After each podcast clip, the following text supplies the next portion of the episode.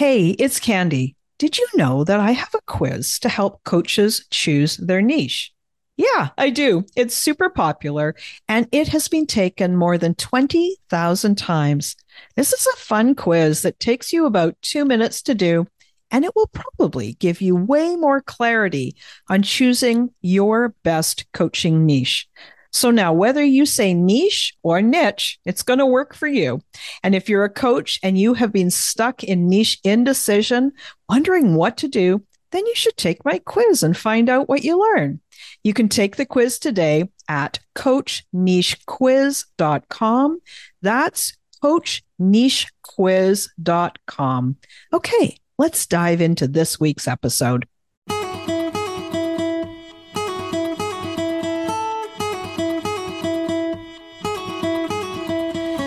Welcome to She Coaches Coaches. I'm your host, Candy Motzek, and I'm going to help you find the clarity, confidence, and courage to become the coach that you are meant to be. If you're a new coach, or if you've always wanted to be a life coach, then this is the place for you. We're going to talk all about mindset and strategies and how to, because step by step only works when you have the clarity, courage, and confidence to take action. Let's get started. Hi, everyone, and welcome to this episode of She Coaches Coaches. I'm welcoming an interesting guest. His name is Alexander Ford, and he is about marketing and human behavior. So, the reason I was interested in having him on this podcast is because, well, human behavior, like that is just something that coaches are always into. Let me read you a little bit about Alexander. He is the president and CEO of Measurable Genius, Calgary's only polymathic services agency. Alexander has been pursuing his dream of helping entrepreneurs and business owners find their story, acquire new leads, and scale their business since he first became an entrepreneur at age 12. By combining strategic consulting, information technology, and marketing services, Alexander and his team convert challenges into opportunities. Other experts, specialists, consultants, or gurus have been unable or unwilling to solve. And that last word, un or phrase, unwilling to solve, that was the thing that really caught my eye. So, welcome to She Coaches Coaches, Alexander. Hey, thanks for having me. Yeah. So, tell me about your journey.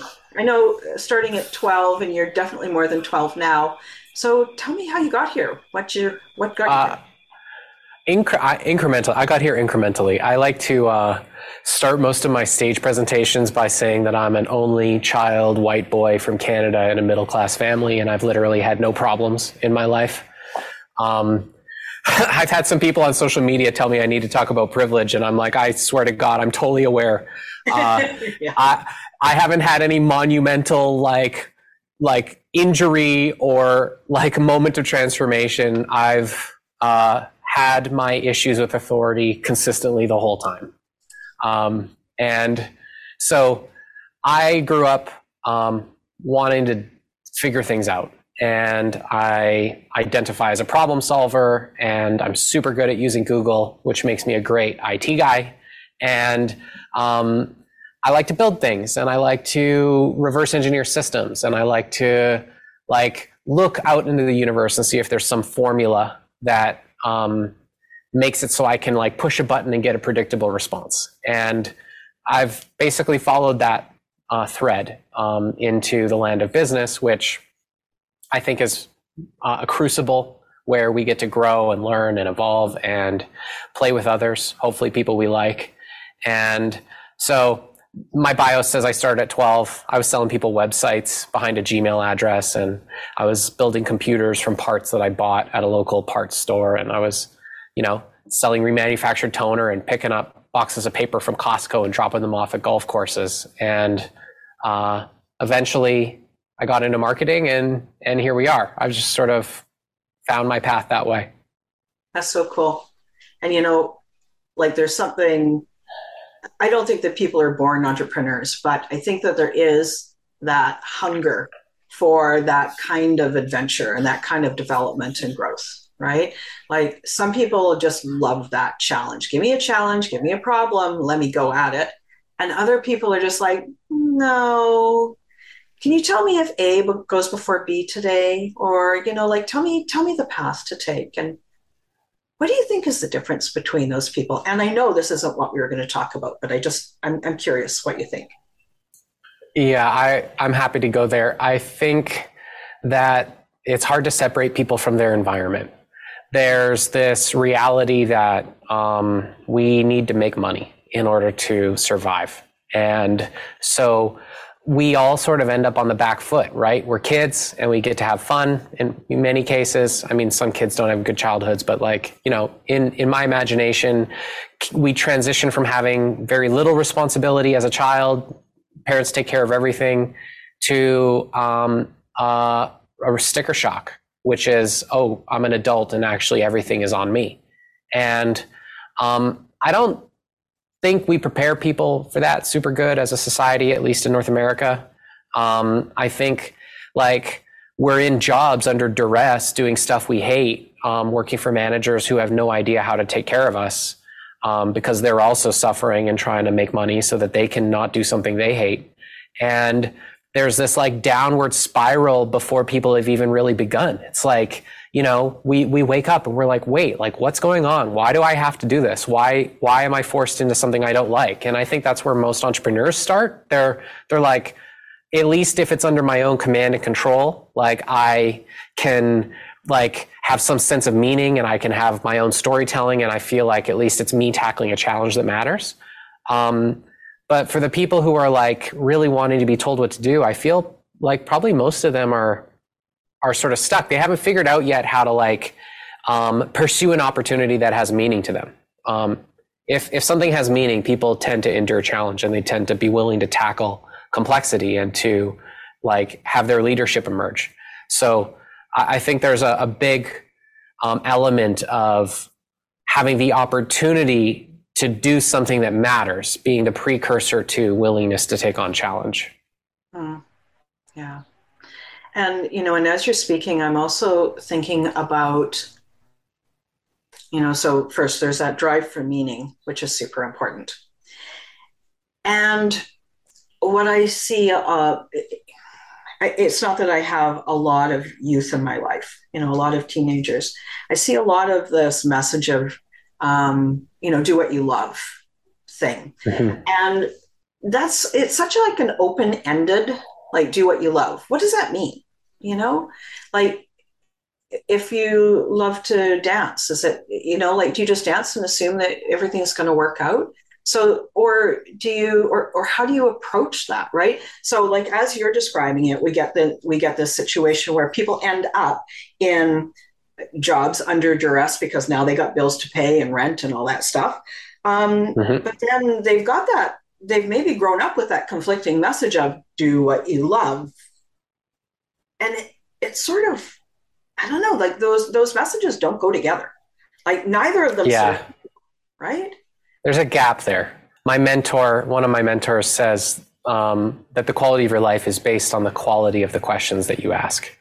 And so um, i do totally understand how those are apparently opposing ideas. Like go do work to make money versus do what you love but between those points is like a third ingredient, which is creativity. And there's some nuance, which is to say, I think people should do what they love. And at the very least, until they get there, they should learn to love what they do. Because um, we have the capability to transform our perceptions and therefore our actions and decisions in life, and we can transform our emotional experience. We have the capability. The, the father of modern psychology, William James, said that the greatest capability of the human mind is essentially to be able to transform our perceptions, which will then therefore transform our experience of our reality. And so if there is a someone who is stuck in something they don't like and they've got a story that they don't like it and they haven't thought to or they haven't taken on the challenge of transforming their perceptions, not only are they stuck in their reality, but they're also stuck in their story. Mm-hmm. And for the person who loves what they do, um, you know, a, a big chunk of people probably end up there by the grace of God. Like they're just like, you know, accidentally fell into a, a reality where they get to do what they love and be handsomely rewarded or paid for it. Um, but for those of us who like didn't go there by default, I think how most people end up there is that they are creative in problem solving. How do I how do I create a life where I get to do what I love and be paid for it?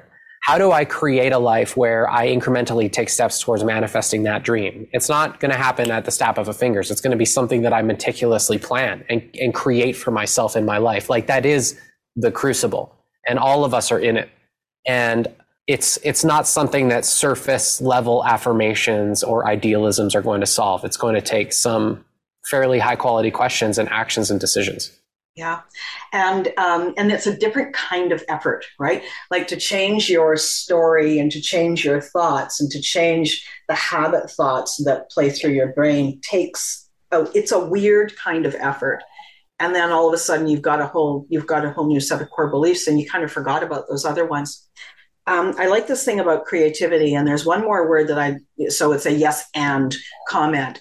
One more thing that I like to layer on, and it's curiosity. You know, like where can we re- be really curious? And that's where, um, you know, for me, that's the thing that I like about coaching is that place of what does that really mean? Yeah. And and consider like just consider and be and hold it with curiosity and sort of pair that curiosity with creativity as you said and then add awareness you know so the, mm-hmm. the, you know meditation like if anybody ever says to me what's my first step go meditate like just every day hate it love it i don't care do it right like it's just like that starts the journey for me so i love that creativity And then how do we encourage creativity, sorry, curiosity, and then awareness so that you actually can hear what you're thinking, right? Yeah. Curiosity is something that you get to do on purpose. I think I think like we could identify as curious people, Right? I could say I'm a curious person. But where I think curiosity is most demanded is in a moment of like frustration, right? Mm. And so when I'm coaching coaches who coach coaches. Um, right? Yeah, the tongue twister. yeah, Who, who's the coach? Don't worry.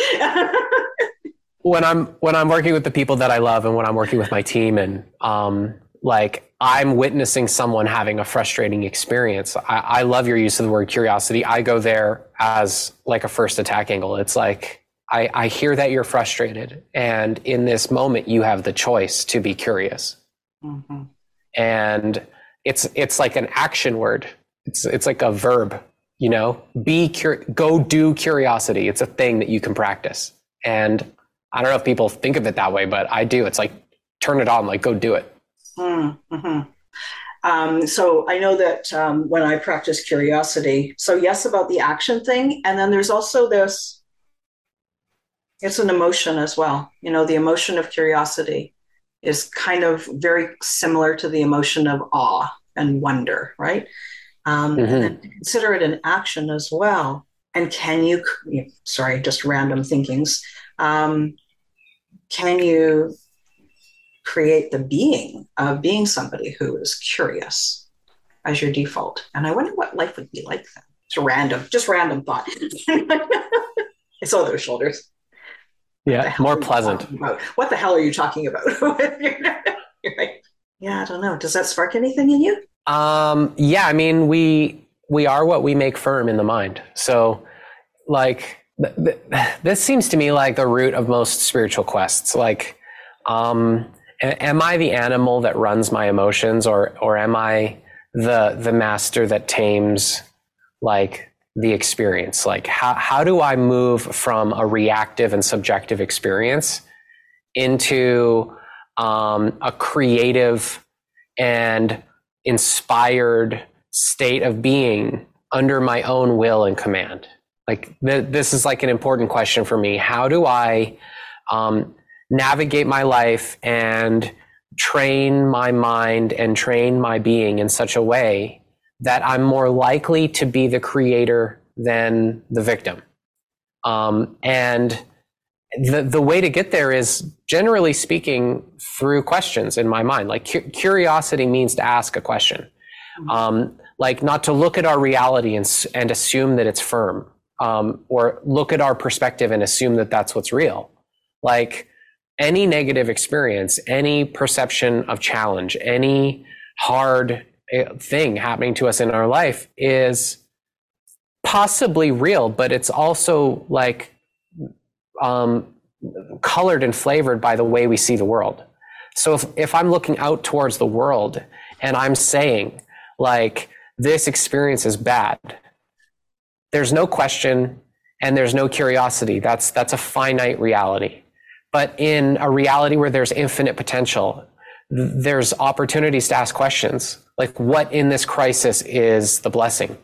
What in this perceived pain is the pleasure? What in this perceived challenge is the opportunity? Like, how can I take this experience I'm having and cultivate it and mold it and work it towards my goals? Because the, the, the alternative to that is death. It's death in a moment. It's death of an identity. It's death in real life. It's like, uh, my life is hard and this sucks. It's like, okay, are you giving up? Yeah. Like, how long do you need in this emotion until you decide to let in some curiosity and and decide to like look for new meaning and look for new opportunity like um, i'd rather be the master of my destiny than the victim of my history mm-hmm.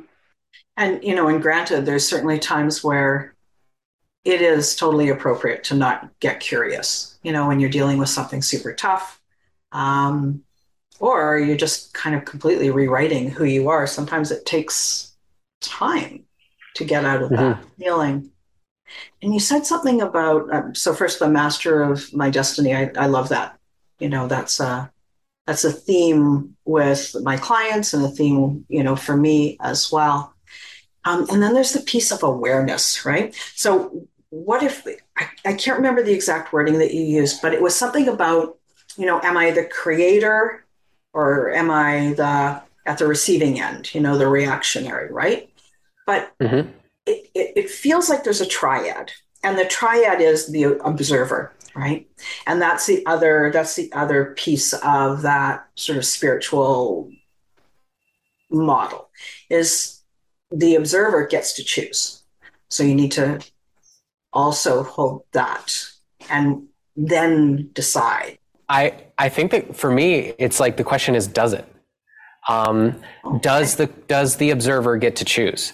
Um, in in human biology, uh, the prefrontal cortex is, um, at least by modern science, the the um, the visionary part of the mind. It's able to have creative thinking. It's able to see into the future. It's like an executive center. It makes good decisions in alignment with our best interest and in alignment with our well-being.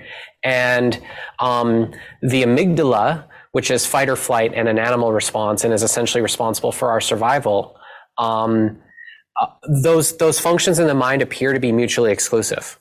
Um, what science is showing is that when the amygdala activates, the prefrontal cortex automatically shuts down. Yeah. And so that the way to activate the prefrontal cortex, which might be the observer, um, requires the calming of the, the amygdala.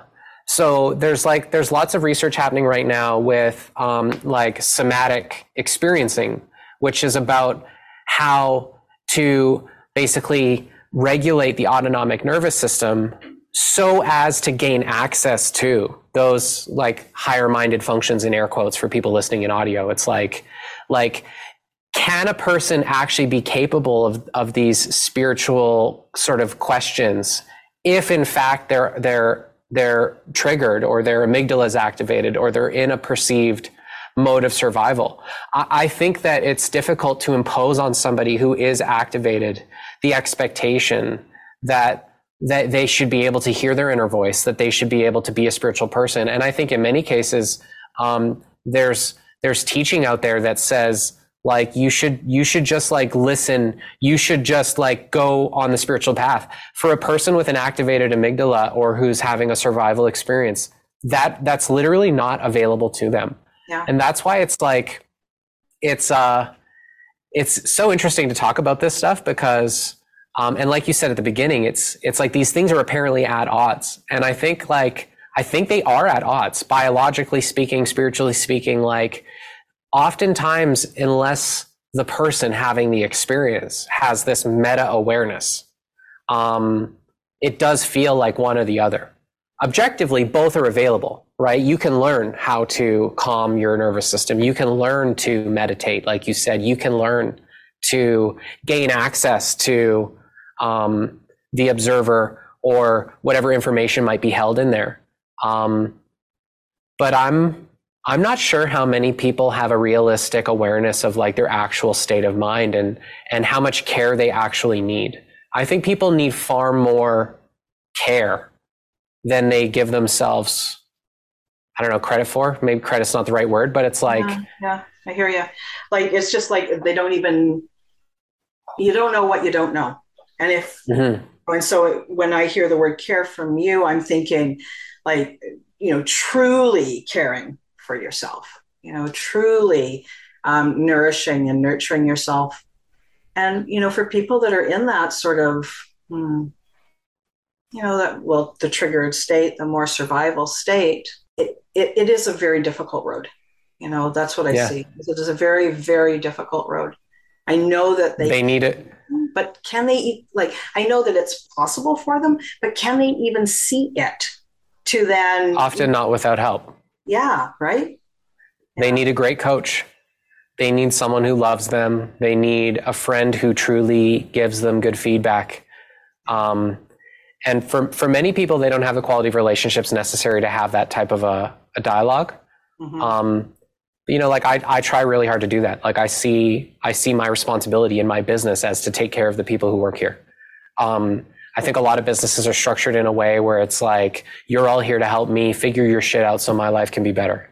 Mm-hmm. Um, and it's, it's, it seems like the right thing to do. It's a very short sighted goal though, because like the, the business has the best chance of success. A person has the best sense, chance of success when they're able to think clearly and strategically and have forethought and have inspiration and, and genuinely be doing work that is meaningful to them and is aligned with what's important. And if I, as a tyrannical leader, I'm keeping people in fight or flight all day, I'm, I'm having the exact opposite result, which is I'm making people dumber. I'm causing them to be highly reactive. I'm creating time pressure and scarcity. I'm putting them in situations that make them uncomfortable. They've got knee jerk reactions. Like this whole cascade of negative outcomes occurs. It's actually in my best interest as a manager and a leader to help my team and to help the people who work here, help my family, help my friends be regulated, to have time and space to get centered and to have a job or a role that's aligned with something that matters to them and to give them reasonable deadlines and reasonable plans to produce reasonable results. Um, and for all of that to happen, I either need to have the resources or I have to have the, the mindset myself to, to deliver that regardless of what our environment um, experiences. And I, I don't think that that's a very common approach. But I think it's changing, right?